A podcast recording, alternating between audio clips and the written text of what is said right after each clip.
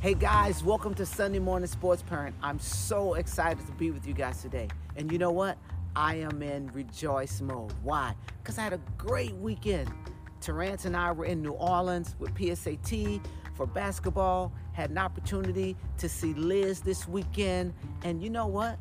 I am grateful. I am appreciative for everything that God has going on in your life and in my life, right? Here's the thing nothing that's going on has taken God by surprise, right? Yeah, we could be on the mountain and we could be coming out of the valley.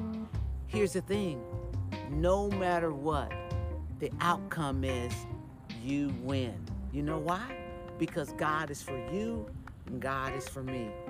All things work together for the good of those who love the Lord and are called right? According to his purpose. So why, man, we got a reason to rejoice, right? here's really the scripture verse, right?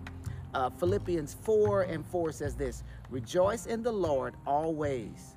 I will say it again, rejoice, right? Man, we win.